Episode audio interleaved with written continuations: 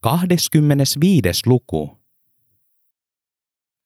Moottorisängyn ohjausmekaniikka oli yön aikana heittänyt koko sängyn linkkuun ja epäkuntoon. Pentti heräsi polvet suussa. Hän hamusi kaukosäädintä, yritti ropeltaa sitä ja painaa kaikkia mahdollisia nappeja, mutta epäonnistui ja sai lumpionsa syvemmälle naamaan. Hetken pyristeltyään hän luovutti. Ihan yksi lysti. Kyllä tässäkin paljon mieluummin oli kuin töissä. Oli sentään vapaapäivä, eikä tarvinnut nousta ylös toisten työtä tuhoamaan. Vaikka YT-työtä oltiinkin tehty vasta pari viikkoa, oli henkinen taakka järjetön. Niiden työttömäksi jäävien surulliset silmät vihlaisivat pitkään penttiä. Olisipa Liisa täällä taputtamassa olalle ja halaamassa olon paremmaksi. Mutta ei ollut. Ei Liisa koskaan käynyt pyytämättä eikä ilmoittamatta. Vielä pari viikkoa pitäisi odottaa. Pari loputtoman pitkää viikkoa. Aika oli järjettömän painava asia ilman taakan keventäjää. Sitten ovikello pirisi. Lehtiluukku läpytti hetken ja Liisan ääni huusi haloota. Pentti säikähti ja riemastui. Oliko Liisa lukenut ajatukset ja siirtänyt itsensä teleportilla paikalle? Oli. Hän ei tullut kuoren asioilla. Nyt hän tuli ihan itse, omasta tahdostaan, tapaamaan ystävää. Viimeinkin tuli. Tätä hetkeä Pentti oli salaa toivonut jo useamman vuoden ajan. Pentti huusi tulevansa avaamaan pian oven. Puristi reisillä patjaa ja ähelsi linkkua vapaammaksi. Tästä pinteestä oli päästävä pois. Linkku raottuikin kymmenen senttiä vaivatta, kunnes vetäisi lumpion taas poskeen. Pinteessä oltiin. Pentti jännitti reisiään ja muisti Jonkerin jokasyksyiset pehvan työntökilpailut. Osallistujat kilpailivat kahden erissä – Asetuttiin seläkkäin ja kumarruttiin alas niin, että pehvat ja reidet jäivät vastakkain. Romppanen alkoi lähtörukouksen ja sitten alkoi molemmilta osallistujilta armoton työntö. Tarkoitus oli saada kilpailija horjahtamaan pehvatyönnön voimasta nokilleen. Pentti kuvitteli Jonkerin suurimman hehtaariahterin vastustajakseen ja alkoi vääjäämätön ja hirmoinen ähinä – josta ei tullut loppua. Reidet pingottuivat, hiki norosi. Viimeinen voiman ponnistus. Ähinä ja puhina kävi karjumiseksi. Sitten sänky sanoi kräks ja levisi. Päästyään ovelle Pentti kuuli Pekan syväanalyysin tapahtuneesta ja kuulemistaan äänistä. Olitko kakalla? Liisa torui poikaansa, joka palasi konsolinsa pariin, kiikutti sen olohuoneeseen, risti istui lattialle ja keskittyi kämmeniinsä. Anteeksi, kun me tultiin tällä tavalla ilmoittamatta, Liisa hymyili, nauroi ja halasi. Siinä halauksessa huuhtoutui Pentin mielestä kaupungin vihatuimman miehen asema. Pyyhkiytyi pois se, että moni murisi kadulla – Siihen syleilyyn Pentti olisi halunnut jäädä koko päiväksi, eikä päästää irti. Kun Pentillä ei ollut ruokapöytää, eikä paikkaa mihin istua, istuttiin lattialle siihen kohtaan, missä joskus oli ollut jotakin. Liisa puhua pulpatteli omien opintojensa etenemisestä ja siitä, kuinka paperitehtaalla tulisi olemaan kaikki niin hyvin – hän ei maininnut sanallakaan, milloin valmistuisi. Toiseen hengenvetoon kehui nähneensä Pentin maakunnan lehdessä ja oikein etusivulla. Julkku. Pentti katsoi Liisasta ohi ja nyökkäsi. Nyt ei pitänyt muistella töitä. Piti keskittyä tähän hetkeen ja ystävän iloisiin silmiin, kun ne siinä kerran olivat. Mä oon miettinyt, että ostaisin mun vuokra-asunnon, Liisa sanoi äkkiä ja lopetti puhumisen hetkeksi. Katsoi Penttiä pitkään ja yritti tulkita tämän ilmettä, jota ei oikein osannut tulkita, sillä ilo ja suru näyttivät samalta. Liisan perustelut olivat hyviä. Kun sitä kuolla kupsahtaisi, saisi poika koko potin. Nyt oli asunnotkin halpoja, ja kyllä ne sieltä hinnat hilautuisivat takaisin ylös. Mutta mitenpä YH saisi pääomitettua itselleen asunnon? Mieti, ja vielä opiskelija. Pankkineuvottelijat nauras mut ulos heti kättelyssä. Eikös sinulla ole kohta opinnot ohi? Pentti kysyi. Äkkiä Liisa näytti loukkaantuneelta. Hän pani kädet puuskaan ja sanoi yksi kantaan, ettei asia ollut niin yksinkertaista. Opinnot venyisivät ainakin vuodella. Pekka vaati paljon ja koulu myös. Kämppien hinnat saattaisivat nousta jo huomenna, eikä huomenna koulu todellakaan olisi vielä ohi. Väkisinkin opiskeluaika venyi ja paukkui. Pentti huokaisi. Väärin meni tämäkin keskustelu taas. Tässä istui nyt pian 51-vuotias yritysjohtaja, jolla ei todellakaan ollut varaa kyseenalaistaa alemman tuloluokan ihmisen rahan tarvetta. Eikä ollut mikään tarkoitus suututtaa Liisaa, kun hänen kanssaan aika oli aina kortilla. Liisa naputti kynsillään lattiaa, päivitteli Pentin viehtymystä askeesiin, odotti pahoittelua ja vapauttavia sanoja. Miksi se oli taas noin kauan hiljaa? Huomasiko Pentti, ettei oikeasti tässä oltu asuntoasioilla, vaan äitiasioilla? Että pitikin taas kiiruhtaa rohkeuden puuskassa tänne.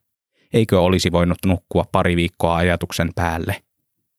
Toisaalta tässä oli nyt elämä, kuolema, sijoitusrahat ja oma äiti kysymyksessä, joka toivottavasti tukehtuisi lopulta pullaan eikä kituisi kymmentä vuotta astmahoidoissa – Silloin voisi vain panna muutaman tonnin hautajaiskuluihin ja jättää loput kasvamaan korkoa, kunnes maksaisi takaisin lainan pelkillä voitoilla. Niin, et voisit sä antaa mulle lainaa sitä kämppää varten, Liisa kysyi, mutristi huuliaan ja kallisti päätään. Pentti huokaisi toistamiseen. Ymmärtäisikö Liisa, ettei tässä asuntovelka- ja rahakuorirumpassa voinut lähteä vielä Liisan omaa asuntoa rahoittamaan, sillä vieläkin tuli syötyä yksin omaan pelkkää perunaa, joskin enemmän kuin ennen, eikä enää pyörryttänyt. Vai vetäisikö Liisa kuitenkin taas silmät syvemmälle ruttuun, eikä halaisi lähtiessään? Kävisi seuraavassa kuussa ja viivähtäisi niin vähän, ettei kasvot jäisi mieleen Oliko tässä vaihtoehtoja, jotka päättyisivät hyvin? Ei oikein ollut. Olohuoneen lattialta kuului pojan ja rullalautamiehen yhteinen hengitys. Näin elossa ei tämä asunto ole ollut koskaan, Pentti mietti. Hän sai ajatuksen ja seurasi sitä suullaan ennen kuin ennätti miettiä sitä sen tarkemmin. Jos teillä on asunnon tarve, niin ostakaa tuo vierashuone, Pentti huomasi sanovansa. Liisan silmät muljahtivat lautasten kautta äärinauruun ja tihkuivat vettä, joka ei ollut itkua. Sitten nainen heilautti hiuksiaan ja hymyili, kunnes jätti kysymyksen ilmaan ja nousi keittiöön tiskaamaan astioita, joita ei ollut. Penttiä harmitti. Miksi Liisa noin reagoi? Se oli oikeasti hieno idea, rahallisestikin. Voisivat olla täällä, eikä tarvitsisi maksaa paljoa. Kunhan vain olisivat täällä ja toisivat elämän tupaan. Olisi elämää tässäkin talossa ja itsellä seuraa enemmän kuin kerran kuussa. Hän sulki hetkeksi silmänsä ja kuvitteli tiskiveden äänen päivittäiseksi – se oli mukava ajatus. Kun Pentti avasi silmänsä, hän huomasi Pekan seisovan vieressään ja nykivän häntä hihasta olohuoneen lattialle, jossa piippaili käsikonsoli. En minä osaa tuollaisia, Pentti vastusteli. Mä opetan, Pekka vannotti ja nyki edelleen. Pentti sai kourinsa konsolin, joka näytti avaruuskeskuksen komentolaudalta ja jonka yläpuolella vilkkui liian pieni televisio. Pekan ohjeistamasta X-kirjaimesta Tony Hawk niminen mies totteli. Vauhti kiihtyi, ramppi kohosi ja ukko nousi ilmaan rullalauta liimattuna jalkoihin. Sätki ilmassa kymmenen metriä ja palasi vääjäämättömästi painovoiman vetämänä kohti maan pintaa selkä edellä.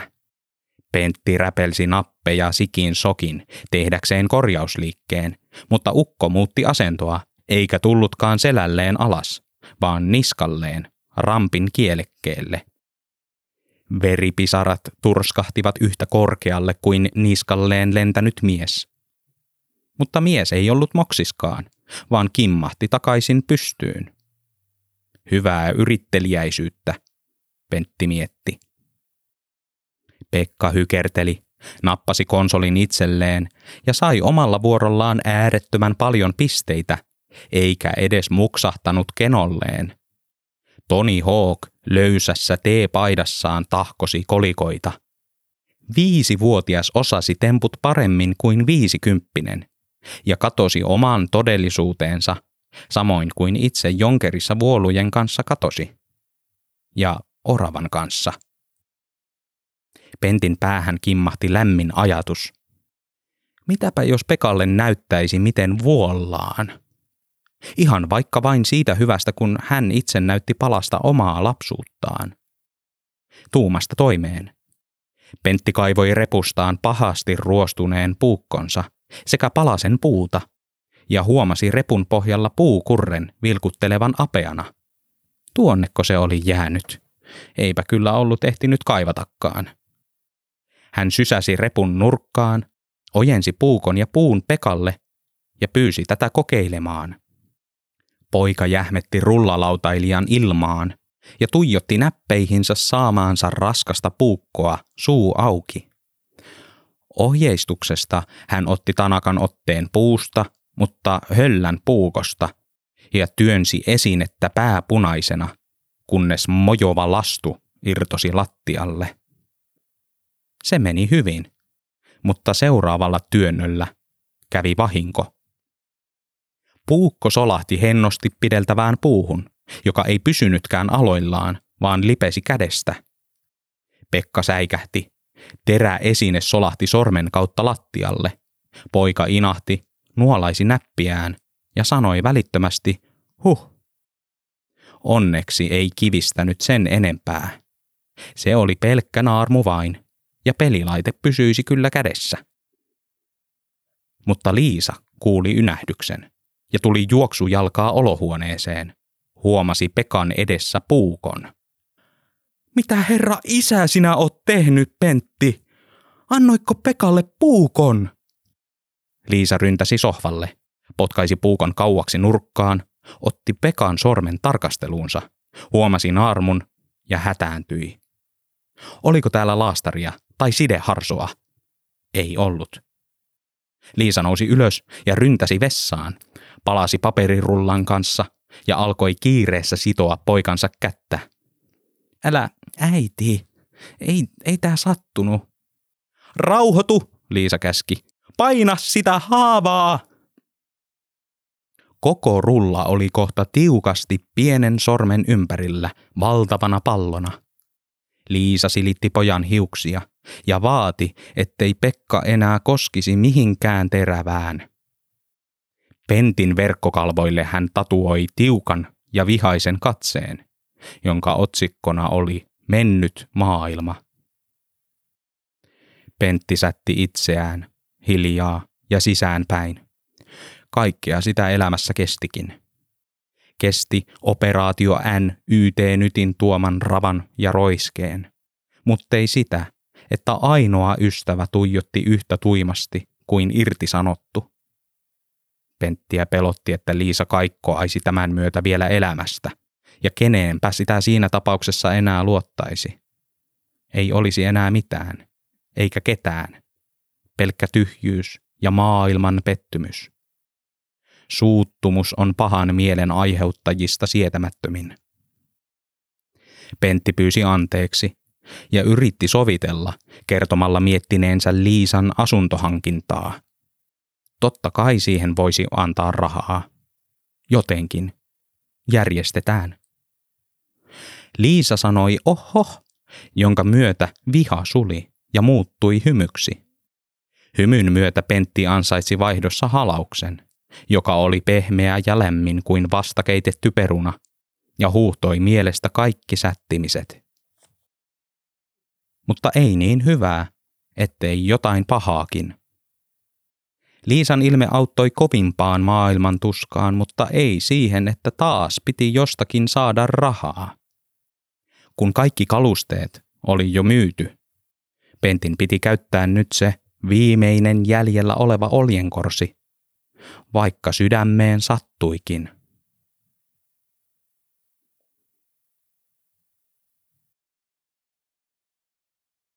Pentti nousi tutulla maitolaiturilla pois bussin kyydistä. Koipia särki. Oli istuttava aloilleen. Ehkä ei olisi pitänyt. Penkki romahti alta ja paiskasi miehen suoraan lätäkköön, jonka mutainen velli huuhtoi vaaleiden housujen takamusta viileäksi. Vaikka tässä iässä oli pelättävä virtsaputken tulehtumista enemmän kuin itse kuolemaa, nousta ei Pentti jaksanut. Eikä edes tarvinnutkaan nousta. Ostajan ja myyjän tapaamispaikaksi oli sovittu tämä mattolaituri. Puolen tunnin odottelun jälkeen paikalle kurvasi punainen auto. Sen takaikkuna surahti auki, ja sieltä pilkisti esiin ensin suuret ja tuuheat silmäripset, sitten valtavat punaiset huulet, jotka hengittivät alkukevättä filterin läpi ja lopulta sylkäisivät tumpin komeassa kaaressa lätäkköön. Tupakoiva oli naisellinen nainen punaisessa lyhyessä koko mekossaan ja erehdyttävästi Vesamatti Loirin tyynehahmon kaksoisolento. Nainen nousi autosta, loi yhden silmäyksen penttiin ja kopisteli korkokengillä auttamaan kuskina toiminutta vanhaa ukkoa ylös. Vanhuksen ääni katosi heti ilmaan, vaikkei edes tuullut. Koko ihminen oli hauras paketti. Särkyisi heti, jos kompastuisi. 20 kinttupolulla kuljetun metrin jälkeen ukko alkoi varoa askeltaan niin paljon, ettei etenemisestä tullut mitään. Silloin tyynen näköinen otti ja heitti miehen ilmaan ja olalle. Yllättävän tasapainoisesti hän miehen kanssa polulla kulki, vaikka korkoa kengissä oli 15 senttiä. Puolen tunnin päästä Pentin piti pitää tauko – Käveleminen otti liikaa perunalla ruokittujen nivelten päälle. Nainen murahti ja koppasi pentin toiselle olkapäälleen ja jatkoi kulkua ryteikössä sen kummemmin sykettä nostamatta. Lopulta he pääsivät Jonkerin peltoaukealle. Tyyne kahlasi läpi pitkän heinikon askeltaan varomatta, kapusi mäen nyppylälle, laski miehet maahan ja asetti uuden savukkeen imukkeeseen siirtyi kohteliaasti sivuun ja antoi miesten hieroa sopimusta. Pentti näytti kauppaan kuuluvat paikat. Kaikki töllit, kaikki maa, kaikki pellot, kaikki vesi. Tuuli saattaisi tällä nyppylällä heittää ihmisen kumoon, mutta ostajalla taisi siihen olla valmiina ihmiskilpi. Vanha hauras ihminen liikuttui, hän kertoi koko maiseman näyttävän todella kauniilta tällaisena kuulaana kevätpäivänä. Juuri tällaista oltiinkin etsitty puolison kanssa. Lakeutta on silmän kantamattomiin. Tästä näkyi vaimon kotimaahan asti, juuri suloista luontoa. Oliko tuo kuovi vai telkkä? Askeettiset tuvat ja töllit, mutta sähköt vedetty. Kyllä kelpaisi loppuelämä viettää tällaisessa mukavassa paikassa. Tyyne heitti Nortin maahan ja pani uuden imukkeeseen. Murrahteli välillä itsekseen. Tuijotti penttiä kuin tuntisi. Dooriskin tykkää, hymyili vanhus. Pentti tähdensi tämän kylän olevan erittäin rakas, ja kaupan ehtona olisi, että ostaja pitäisi tästä hyvää huolta – Kotikylä oli kotikylä, vaikka kuinka ränsistynyt. Ukko nojaili keppinsä ja nyökkäili, hymyili kovasti ja liikuttui yhä enemmän. Oot kylän viimeinen mohikaani. Minäkin oon. Mikään ei olisi mulle parempaa kuin kunnioittaa paikkaa, joka on jollekin ollut niin kovin rakas. Pentti huojentui. Hyvän tahtoinen ukko. Kyllä mieluummin möi jonkerin jollekin hänen kaltaiselleen ihmiselle kuin nuorille pyrkyreille, jotka pistäisivät koko kylän tilkkeeksi ja kääntäisivät haudat ympäri. Ei tätä kyllä mielellään kellekään myynyt, mutta Liisan tähden piti. Jonkeri oli mennyttä maailmaa. Se piti kääntää tulevaisuudeksi. Mutta tuo sinun pyytämäsi hintapyyntö on kyllä pikkuisen raskas, virkkoi vanhus, ja oli kaatua pieneen tuulen puhuriin. Tyynedooris otti kaksi rivakkaa askelta ja koppasi miehen pystyyn. Vanhus antoi puolisonsa pitää häntä pystyssä ja tähdensi, ettei hänellä itsellään ollut varaa, vaan Doris tässä oli se, joka oli heistä kahdesta huomattavasti vauraampi. Joskaan ei hänelläkään ihan hirmuisesti olisi. Voisiko hinnasta jotenkin neuvotella? Pentti väisti Tyynedoriksen pistävän katseen ja keskittyi vanhuksen mukaviin ryppyihin – Kyllähän hintaa voisi vähän tiputtaa, jos vain jonkeri saisi hyvän kodin. Minä voisin pyytää tästä 200 000, Pentti sanoi, ja nolostui korkeaa hintapyyntiään, vaikka tiputtikin hintaa alkuperäisestä yli puolella. Sai ai, vanhus vastasi. Ei millään muotoa voisi tästä maksaa kuin kolme tuhatta markkaa. Tyynedoriskin pudisti päätään ja sytytti uuden imukkeen, tuijotti edelleen penttiä ja yhtäkkiä säpsähti, otti puolisoan kädestä ja murahti hänelle kaksi sanaa, jotka penttikin kuuli. Balshoi Malish. Vanhuksen suu jäi auki. Toden totta. Heidän edessään oli suositun Neuvostoliiton aikaisen animaatiohahmon ilmeinen näköisolento – tismalleen jopa saman näköinen, jos myyjälle laittaisi vielä suippokorvat ja oravan hännän. Onko Balshoi Maalish sinulle tuttu? Vanhus kysyi. Hänen äänensä värisi. Kyllä, muisti Pentti. Minulle annettiin sellainen liikanimi 70-luvulla, kun vuolin puuoravia Neuvostoliitolle. Vanhus oli pyörtyä siihen paikkaan. Tyynedoris kaappasi miehen syliinsä ja tuuditti.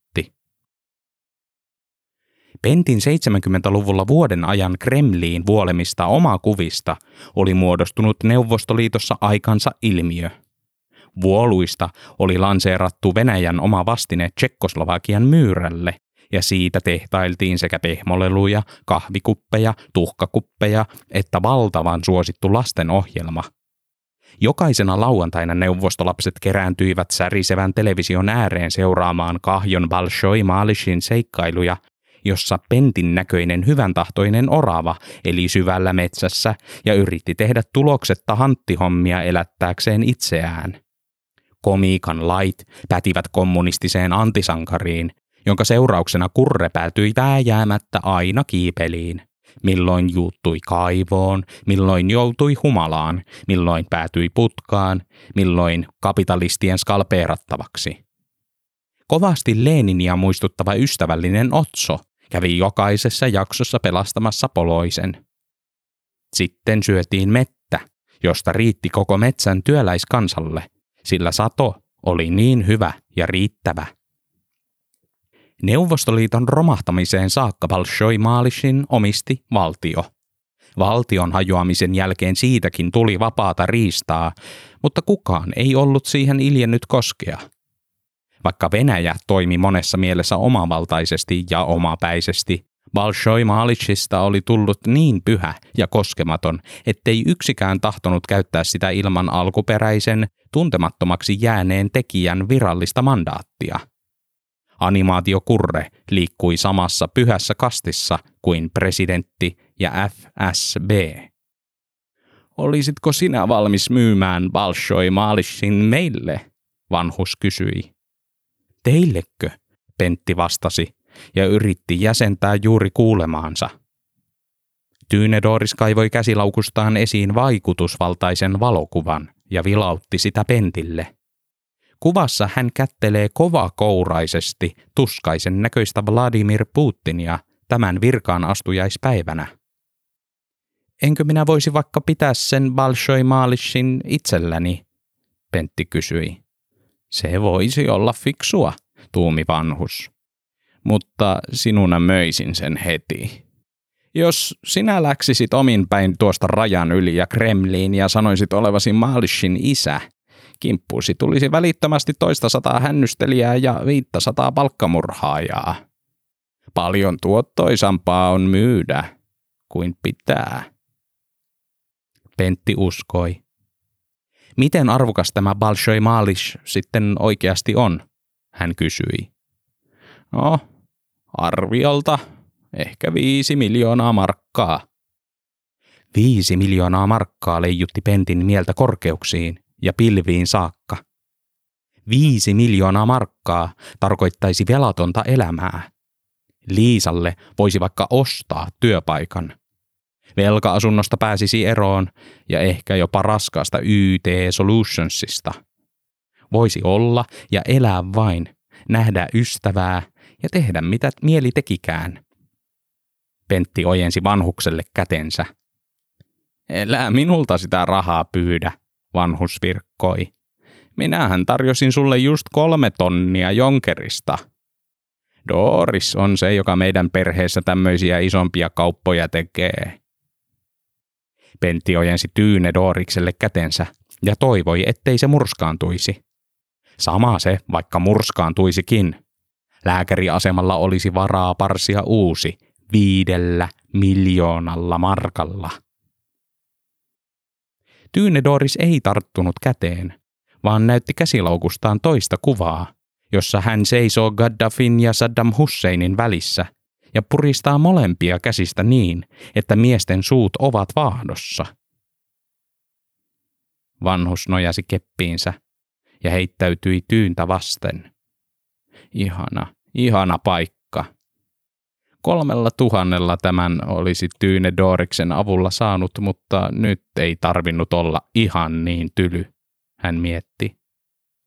Ja kaupan tekijäisiksi oikeudet Maalishiin. Kaikilla olisi hyvä mieli, eikä kellään mustaa silmää. Niin hän avasi suunsa ja teki Pentille ehdotuksen.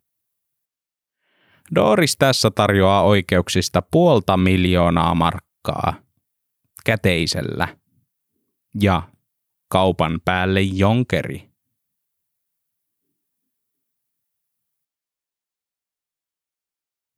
Viisisataa tuhatta markkaa pullisteli Pentin ojentamasta valtavasta kirjekuoresta tuhannen markan setelin erissä. Se oli paljon enemmän kuin Liisa edes osasi uneksiakkaan.